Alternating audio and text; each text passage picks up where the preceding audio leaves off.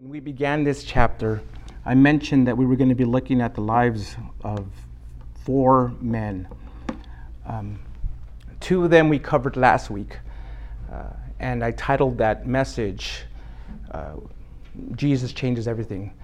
Now, this week we're going to be covering the last two uh, men in this that encountered Jesus and, and the changes that occurred within them when they encountered Jesus. And I kind of wanted to title this week's message similar to something similar to last week. So um, that's why I titled today's message Never the Same Again. Because after, again, after Jesus encountered these two men, their lives were never the same again. Now, this morning, again, we're going to take a look at that.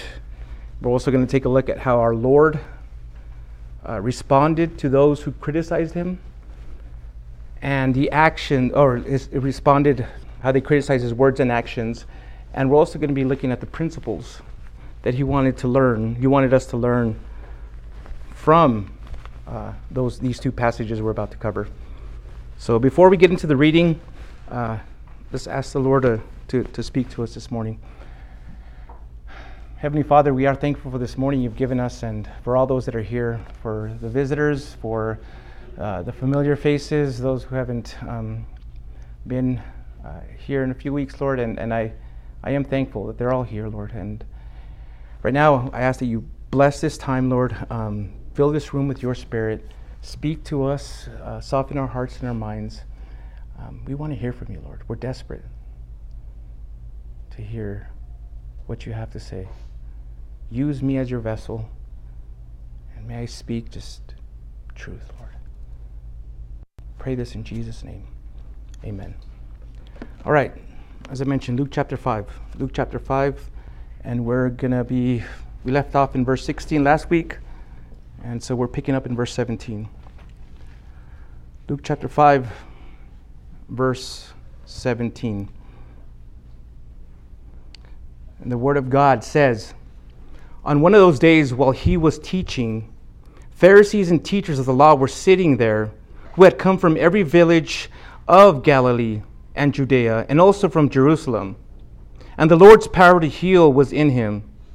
Just then, some men came carrying on a stretcher a man who was paralyzed. They tried to bring him in and set him down before him. Since they could not, could not find a way to bring him in because of the crowd, they went up on the roof and lowered him on the stretcher through the roof tiles into the middle of the crowd before Jesus. Seeing their faith, he said, Friend, your sins are forgiven. Then the scribes and the Pharisees began to think to themselves, Who is this man who speaks blasphemies? Who can forgive sins but God alone?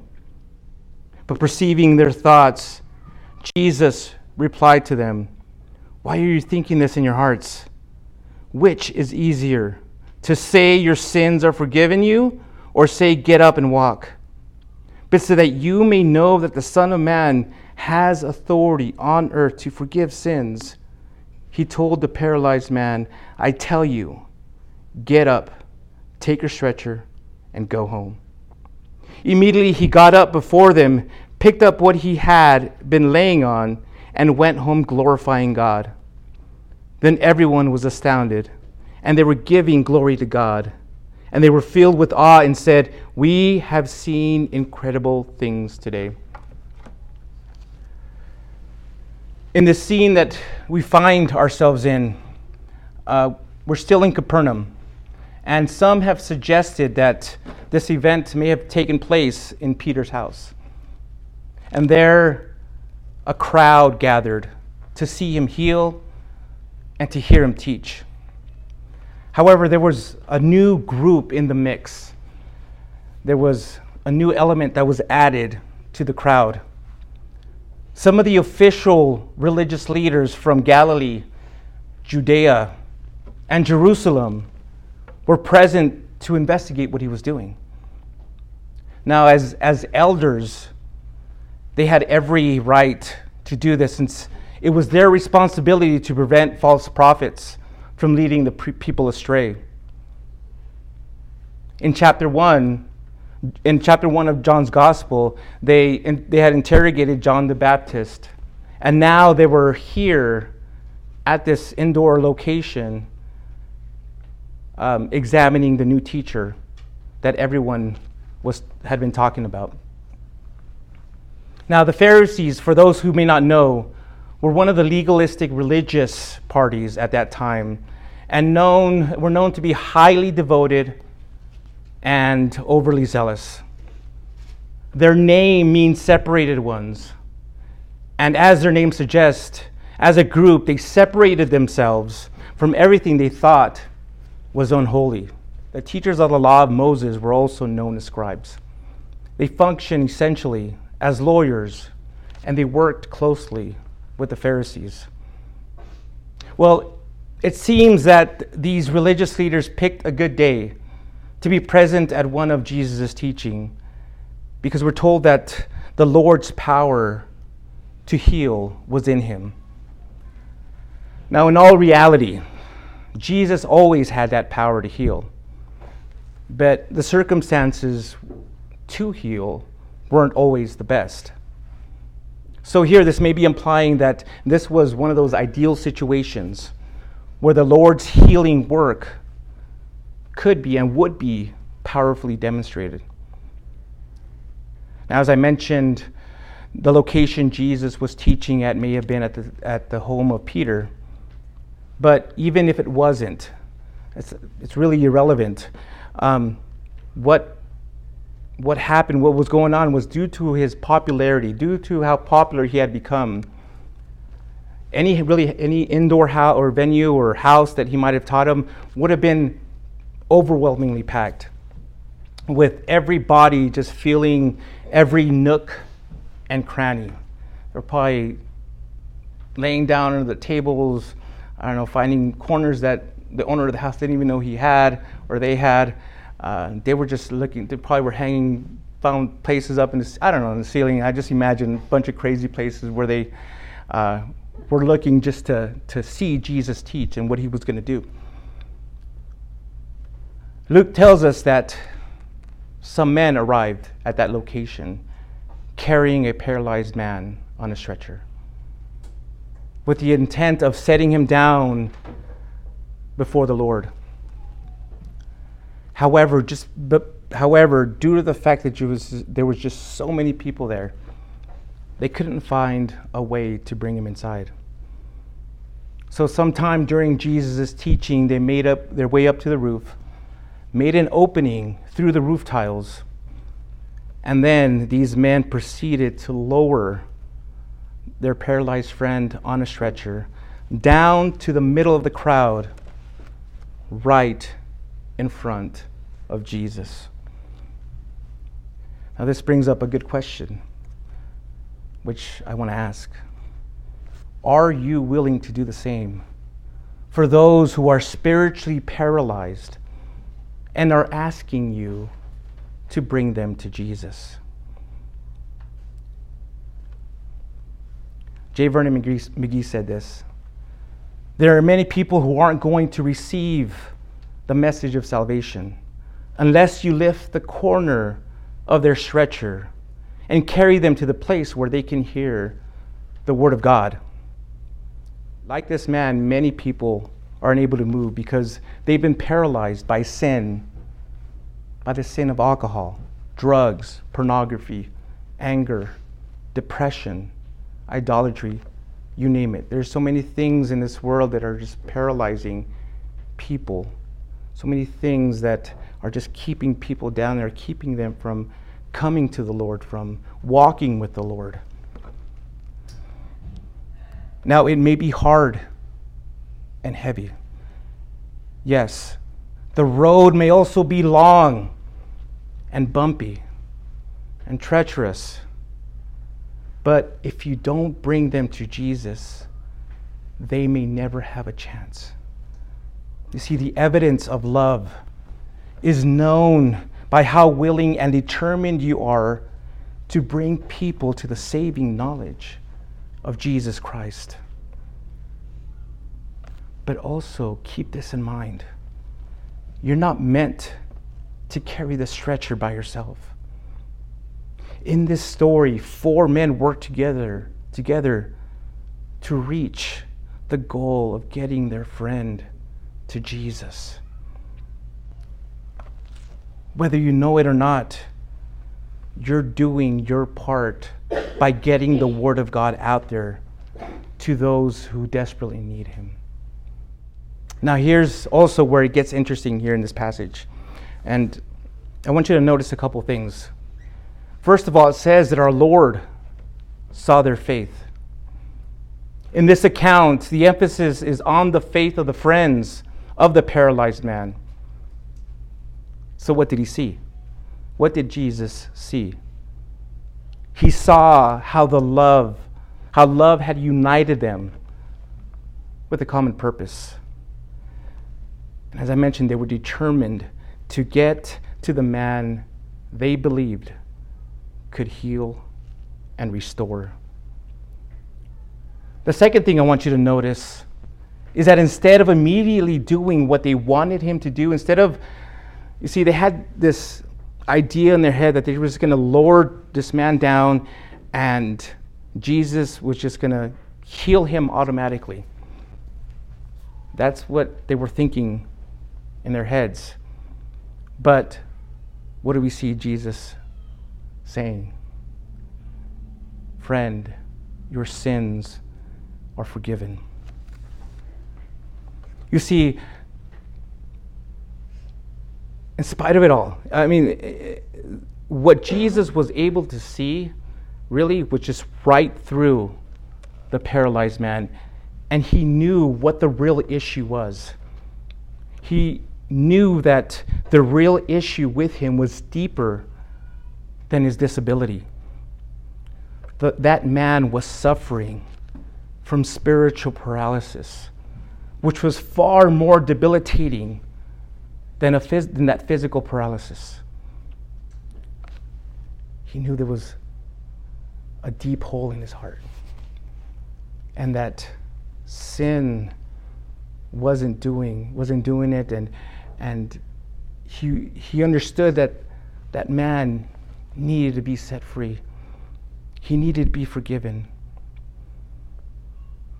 Well, what do we see happening as soon as Jesus uttered those words? The religious leaders who were there, they just couldn't believe what he just said.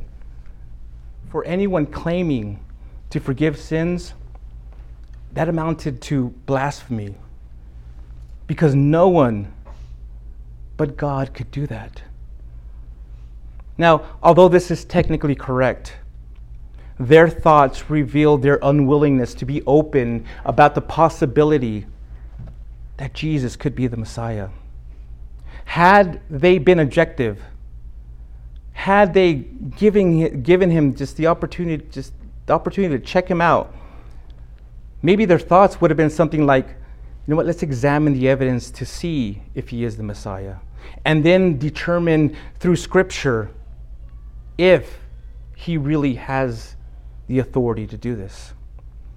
But unfortunately, the, their thoughts only proved what it said in Zechariah chapter 7, verse 11. They refused to pay attention and turned a stubborn shoulder.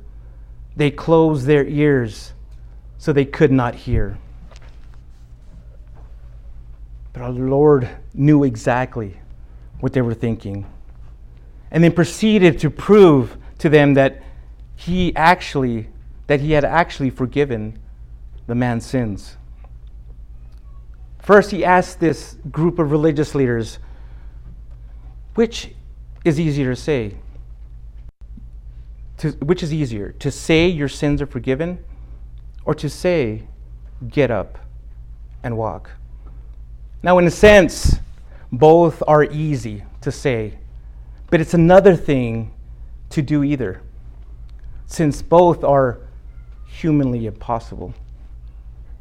However, if you really think about it, stating your sins are forgiven would be a lot easier to say since forgiveness is invisible and can't be verified.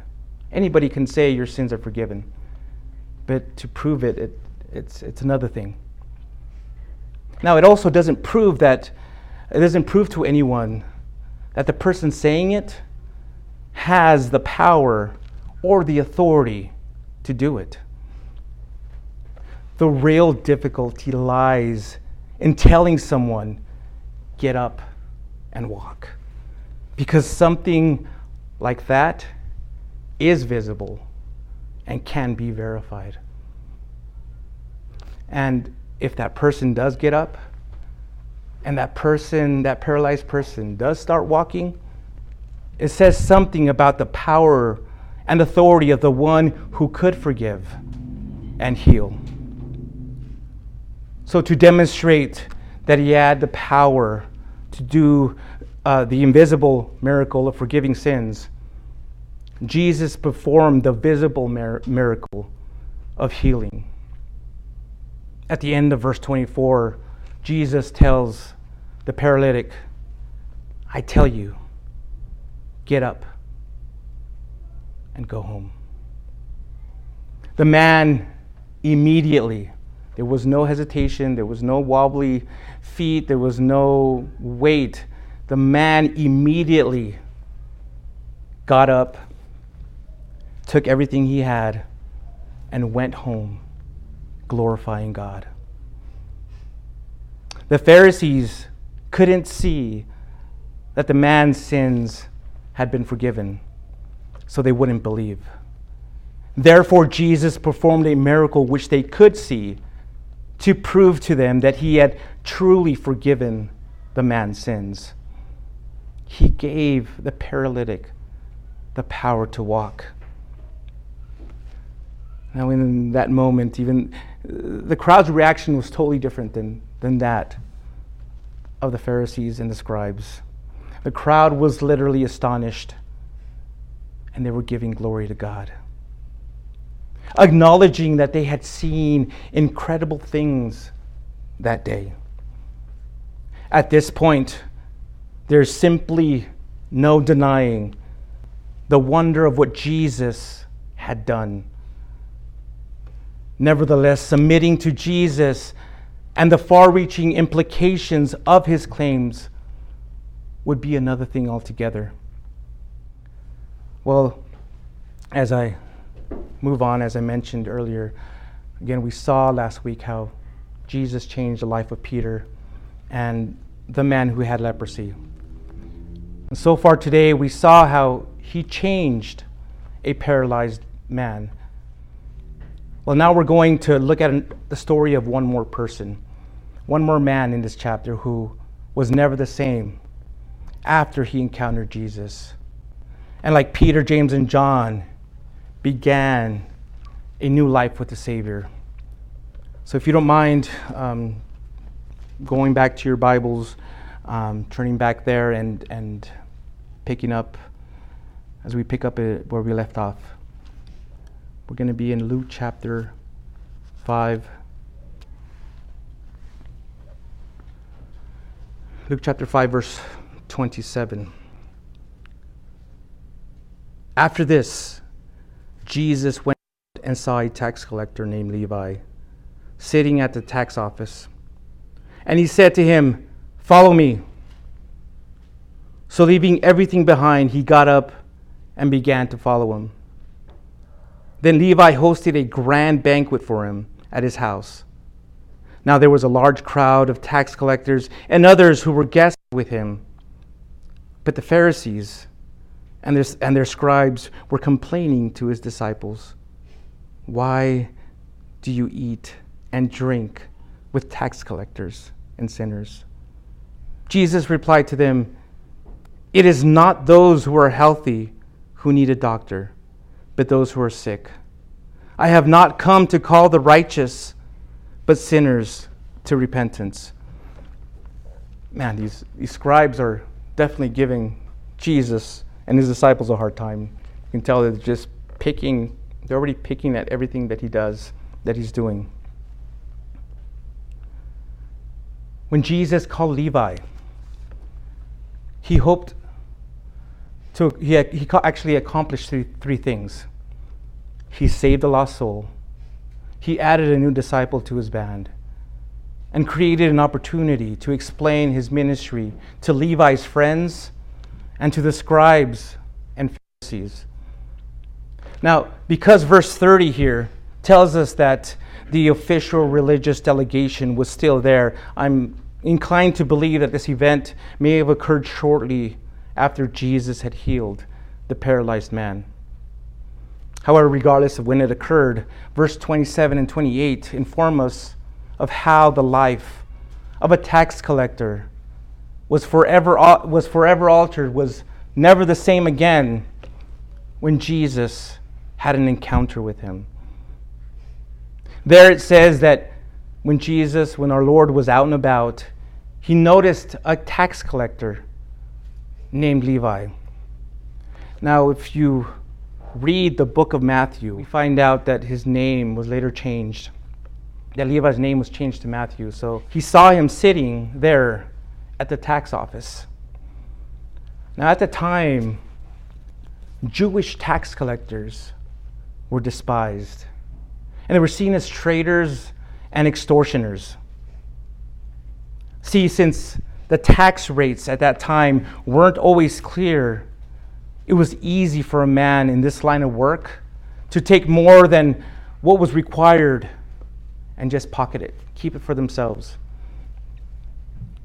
But even if he were an honest tax collector, he was still hated by his fellow Jews for collaborating with Rome and doing business with Gentile sinners. Now, as this scene, as I was reading this, I, I imagine this taking place. Now, this is just me speaking here as Matthew was sitting there, just doing his job, just working, he's there thinking about his life. And he was probably experiencing an existential crisis. He was probably looking at his life and everything that up to that point and saying, Man, my life is empty. I have these friends and I have these things and I have a great job, but I'm miserable. There's something missing.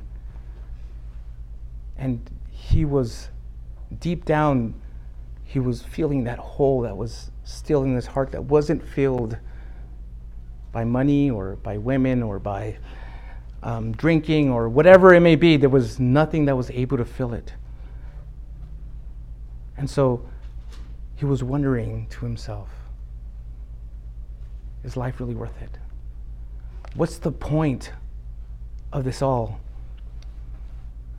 And just as he reached the peak of desperation, Jesus appears. And all of a sudden, the world in his mind comes to a complete standstill. He sees this man who he had probably never seen before, standing right there before him. And I don't know if this has ever happened to you, but everything just seems to fade away. In that moment, it was just him and the Lord. All of a sudden, Matthew hears two words that made more sense to him than anything he had ever heard. Anything that anyone has ever said to him his own entire life. He heard, Follow me. And with just two simple but powerful words, he became aware of his sinful condition and his need for a Savior. Jesus didn't have to preach the full gospel to him he just told him, Follow me. There was already changes going on in his, in his heart and his mind. And when he uttered these, when Jesus uttered these words, when he said this, it all just clicked. And that's what happens a lot of times when we finally hear the gospel and when it makes sense, when it makes sense to us. For me, it took a conversation about whether I'd be ready to die alone.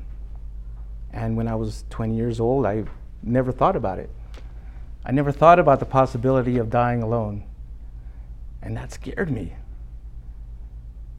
But when my friend again told me that I don't have to, that I can be, have that assurance that even if no one's around, that Jesus will always be there.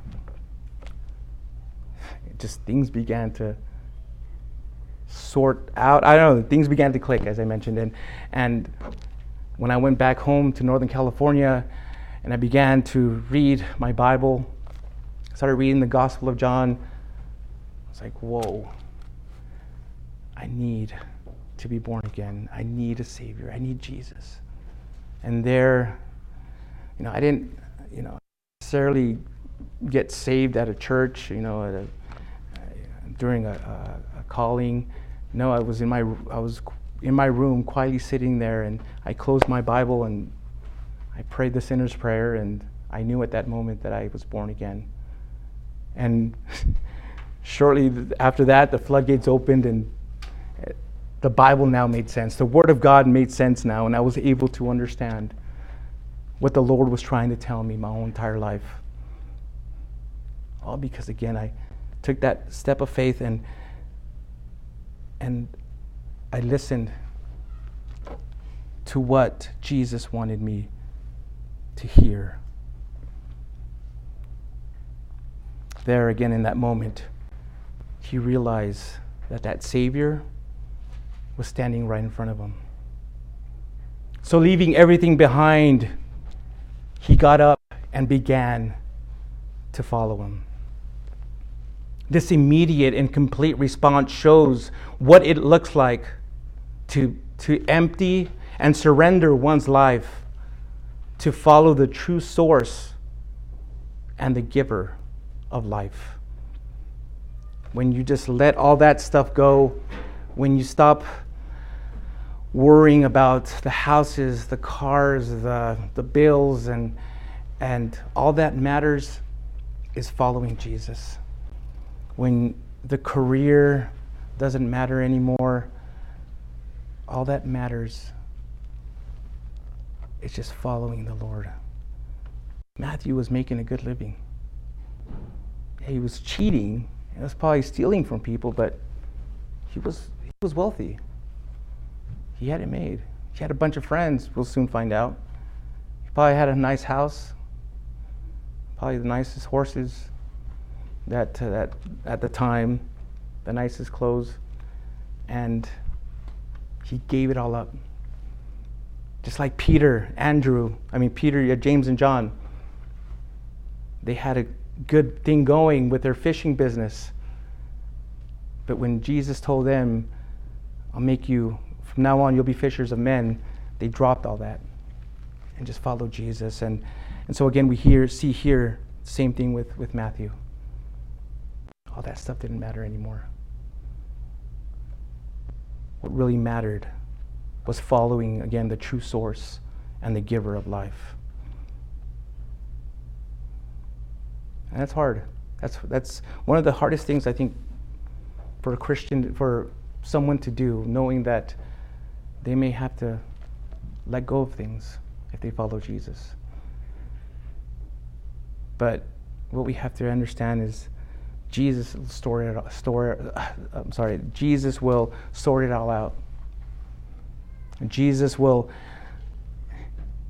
he, he knows what he, if you just allow him, he knows what he needs to do in your life. And if you just surrender that life to him, life to him, just give him your heart, he will sort it all out. You just have to trust him. He knows what he's doing and what he wants to do in your life our minds may be think, going 100 miles and maybe thinking, oh, well, what about this and what about that? And just trust Him. He'll tell you what you need to let it go of. He'll tell you what, you know, sometimes it's going to be immediate, sometimes it's going to be slow, but He'll, he'll tell you, He'll inform you. Now, again, I'm not, also, I'm not saying that here He's going to tell you to automatically quit your job but for some, he may. I already know one person that had been coming here who after hearing the Lord speak to her, she decided, hey, you know what? I need to follow the Lord. She quit her job, and here's the story she's been telling me how blessed she's been now because she did that. Again, all because she took a, a step of faith. So, again, just consider the entire situation and just when you do surrender to the Lord, He'll, He'll reveal that to you. He'll tell you in one way or another what you need to give up. Now, as a follower of Jesus, Matthew's entire existence now had meaning, and it now had purpose. And now he wanted to tell his closest friends what the Lord had done for him.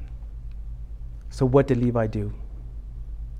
Levi hosted a grand banquet, a huge party with a bunch of food, uh, just a, a party just for him at his house. Now, some have suggested that Matthew had three purposes for arranging this party. He wanted to honor the Lord. He wanted to make a public declaration of his new allegiance. And he wanted to introduce his friends to Jesus. Whatever the case may have been, it soon became clear to everyone, not just, well, his friends aside, it became clear to everyone else the kinds of friends Matthew had. Now, here's how the host, Matthew, put it in Matthew chapter 9, verse 10. Many tax collectors and sinners came to eat with Jesus and his disciples. Like many of you, like many of you probably have heard, I've also heard, I've actually heard Christians use this verse to justify going to bars, going to clubs, because what? Jesus partied. He partied with sinners. But you see, they're not looking at the entire situation here. You're just pulling out that verse and, and just throwing it out there.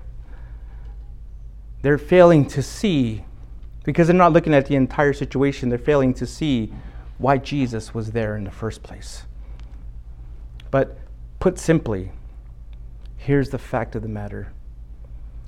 Yes, Jesus was at that party with sinners, but he didn't party with those sinners. In other words, although he was surrounded by sinners, he never participated in their sinful behavior. Nor did he do anything that would have compromised testimony. He instead used that occasion to teach, to rebuke, and to bless.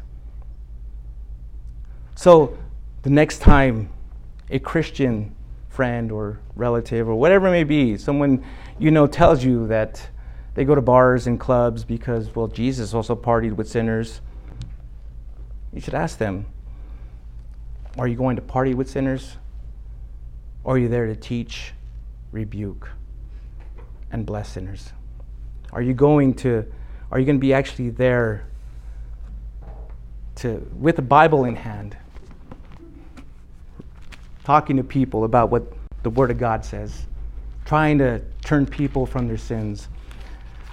You may say, yeah, but in all reality, a lot of times they have another agenda.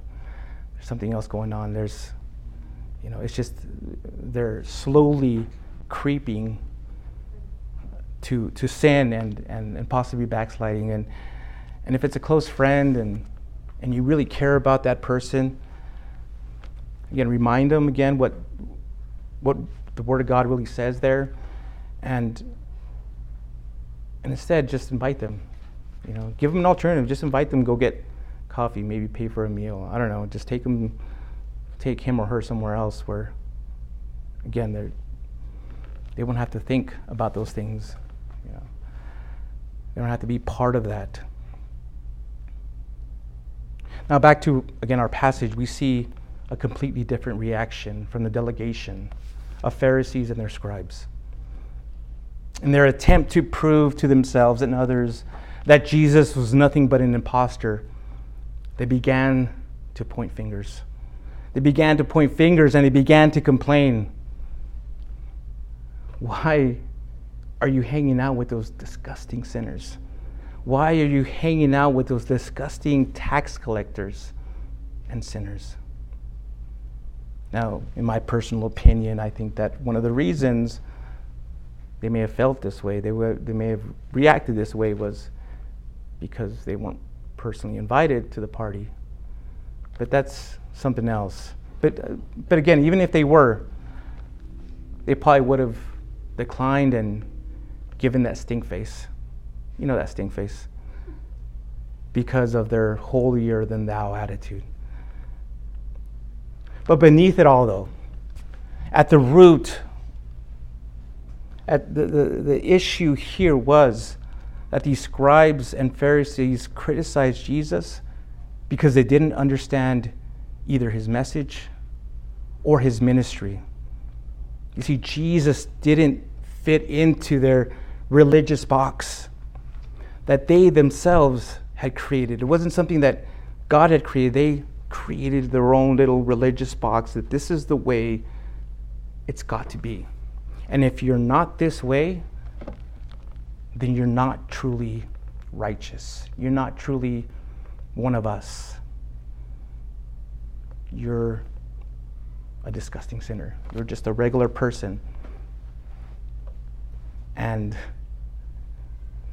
what we see throughout this entire gospel and this entire book is that Jesus completely blew up that box.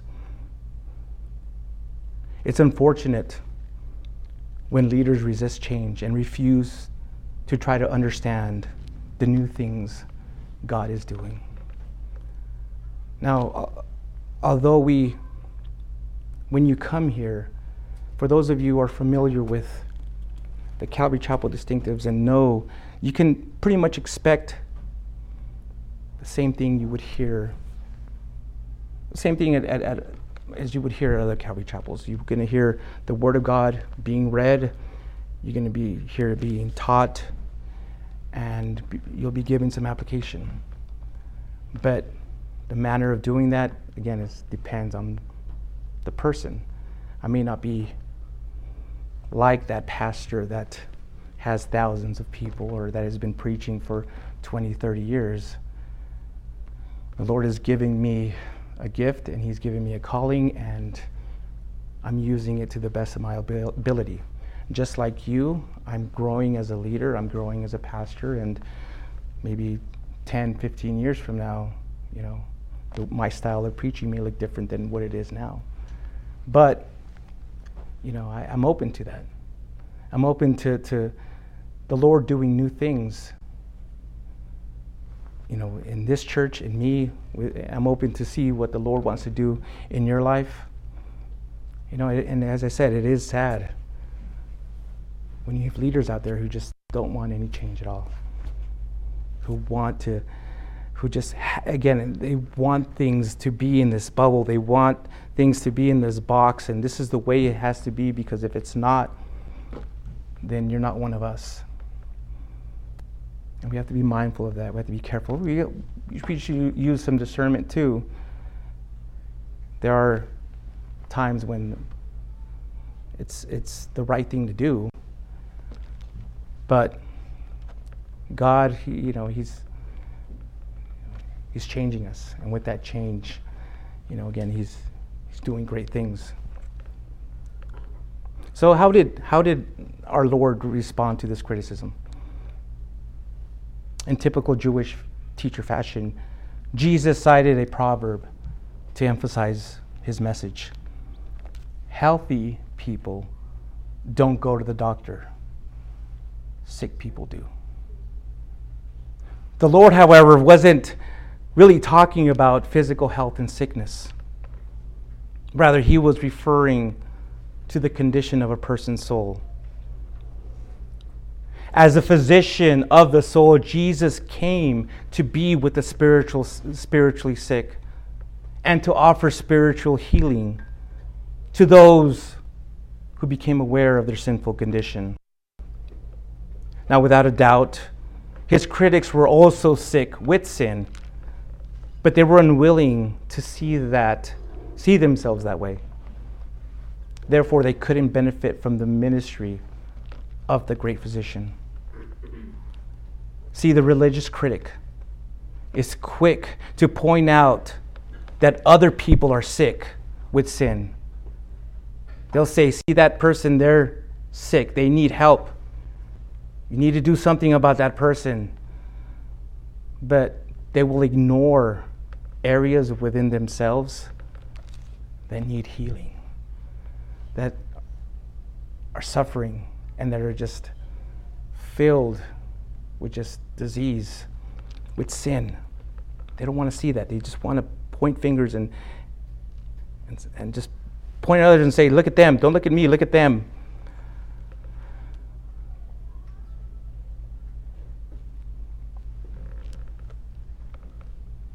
Jesus here sums it up well by pointing out that he didn't come to call the righteous. He didn't come to call those who thought themselves as righteous, but came to call sinners to repentance. The righteous are those who think they're not sick, who are self sufficient and recognize no personal need. I'm good. I don't need Jesus. I'm, I'm a good person. I give to the poor. I give to charities. I, I do my religious work. I've done all my sacraments and I've done all, all these things. And, you know, I'm, me and, you know, God, we're good. We don't, you know, I don't need Jesus. I don't need a Savior. I just got to keep doing these things and I'll earn my way up to heaven. For these people, for these kinds of people, the great physician can do nothing for those for those kind of people they who are unwilling to confess their sins and acknowledge their guilt. It says, you know, okay, you want to do it your way, fine. You know, keep keep at it and we'll see. However, the people he came to call were sinners, sinners like you and me, who recognize their need for a Savior, their need for a Savior to heal them from their sin and to save them from the eternal punishment of hell. Jesus Christ is that Savior. And as the great and perfect physician, here's what you can count on He will always be there. He will always be available. He will make the perfect diagnosis. He will provide a complete cure. And guess what? He has already paid the bill. You no longer have to, it's not your responsibility. He paid the bill already.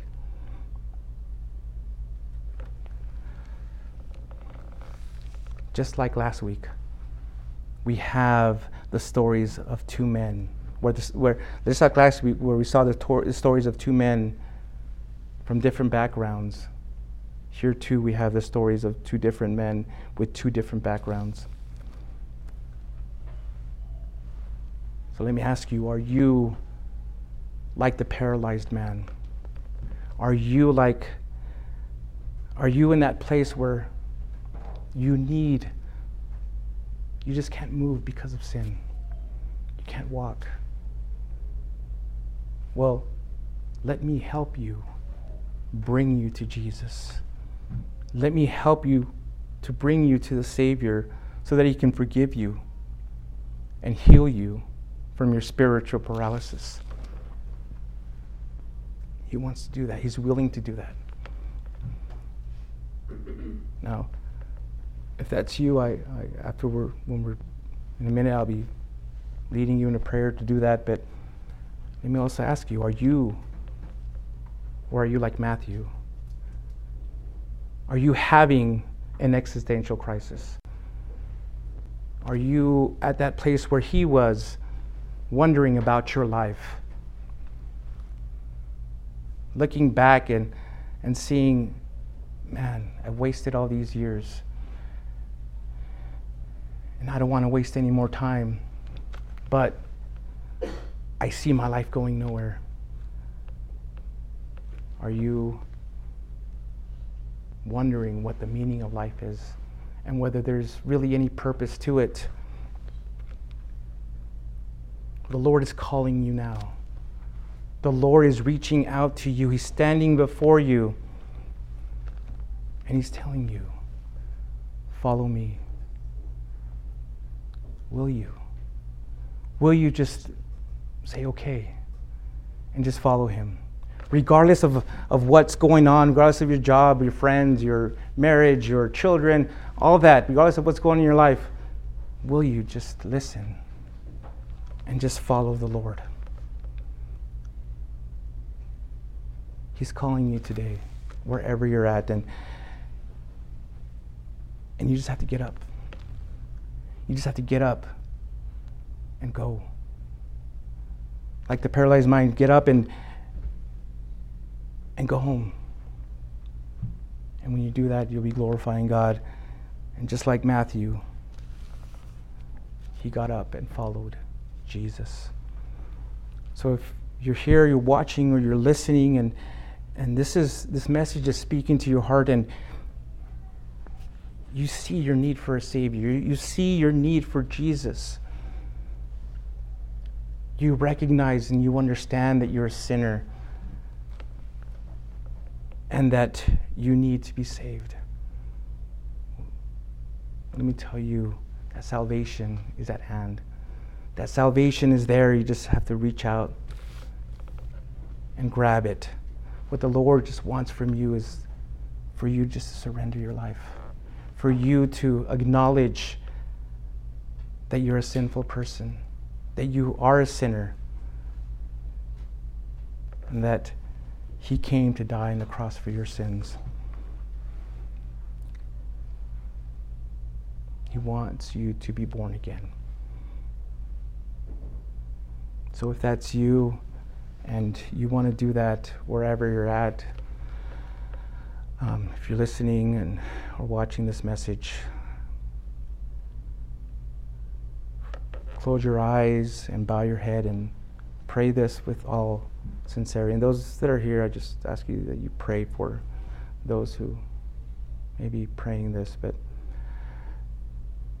those listening, pray this. Heavenly Father, forgive me. Forgive me I've, for being a sinner, Lord. I admit that I've sinned and I'm a sinner and that I've blown it. Please forgive me.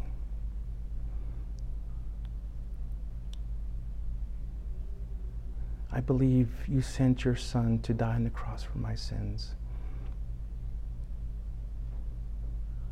and I confess Him as Lord.